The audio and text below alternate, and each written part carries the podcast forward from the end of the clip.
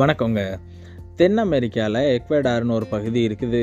அந்த பகுதிக்கு இருபத்தஞ்சு வயசு நிறமன ஒரு இளம் வாலிபன் மிஷினரியாக அங்கே போய் சேர்றாரு. அவர் அங்கே போகிறது மட்டும் இல்லாமல் தன்னோட நண்பர்கள் ஒரு நாலு பேரோட சேர்ந்து ஒரு ஊழியத்தையும் தொடங்குறாரு. இந்த இளம் வாலிபனோட பேர் என்னன்னு பார்த்தோம்னா ஜிம் எலியட்.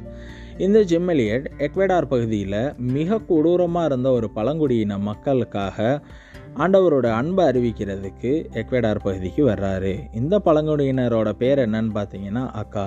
இந்த அக்கா மக்கள் உண்மையிலே மிக கொடூரமானவங்களாக தான் இருந்திருக்கிறாங்க. என்னன்னு பார்த்தீங்கன்னா இவங்க இருக்கிற பகுதிக்கு புதுசாக யாராவது மக்கள் வந்தால் உடனே அவங்கள கொன்றுவாங்க.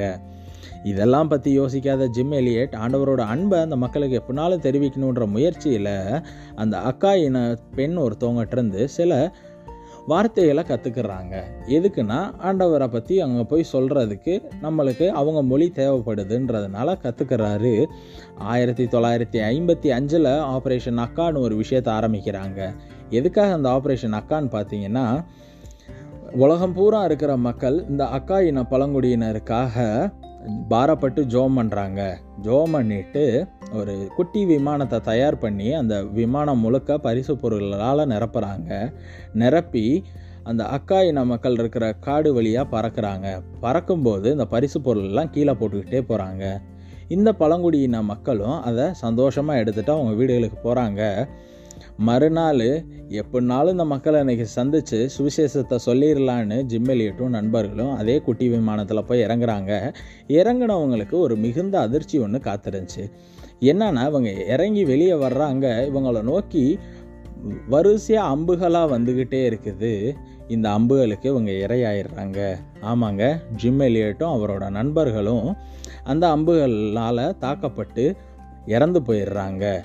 இறந்த விஷயம் காட்டுத்தீ மாதிரி உலகம் பூரா பரவுது. ஜிம் எலியட்டும் நண்பர்களும் இறந்துட்டாங்கன்னு. அப்போ எல்லாரும் நினைக்கிறாங்க ஆப்ரேஷன் அக்கா ஒரு ஃபெயில் ஆயிருச்சுன்னு. ஆனால் ஜிம் இறந்து ரெண்டே வருஷத்தில் அந்த அக்கா இன மக்கள் மனம் திரும்புகிறாங்க மனம் திரும்புறது மட்டும் இல்லாமல் ஜிம் எலியட்டை கொன்னவரோட மகன் அந்த அக்கா இன மக்களோட போதகராகவும் மாறிடுறாரு. ஜிம் எலியட்டோட வாழ்க்கையிலேருந்து நாம் கற்றுக்கிற வேண்டிய ஒரு விஷயம் என்னன்னு பார்த்தீங்கன்னா ஒரு காலத்தில் இவ்வளோ கஷ்டப்பட்டு தான் ஆண்டவரோட அன்பை பற்றி போய் சொல்ல வேண்டியதாக இருந்துச்சு. இன்றைக்கி நம்ம கையில் ஆண்டவரோட அன்பை தெரிவிக்கிறதுக்கு எல்லா முகாந்திரங்கள் இருக்கிற போதும் நாம் ஆண்டவரை பற்றி சொல்கிறோமான்றதை சிந்தித்து பார்க்க கடமைப்பட்டிருக்கிறோம். இந்த நாள் இனிய நாளாயமைய உங்களுக்கு என்னுடைய வாழ்த்துக்கள்.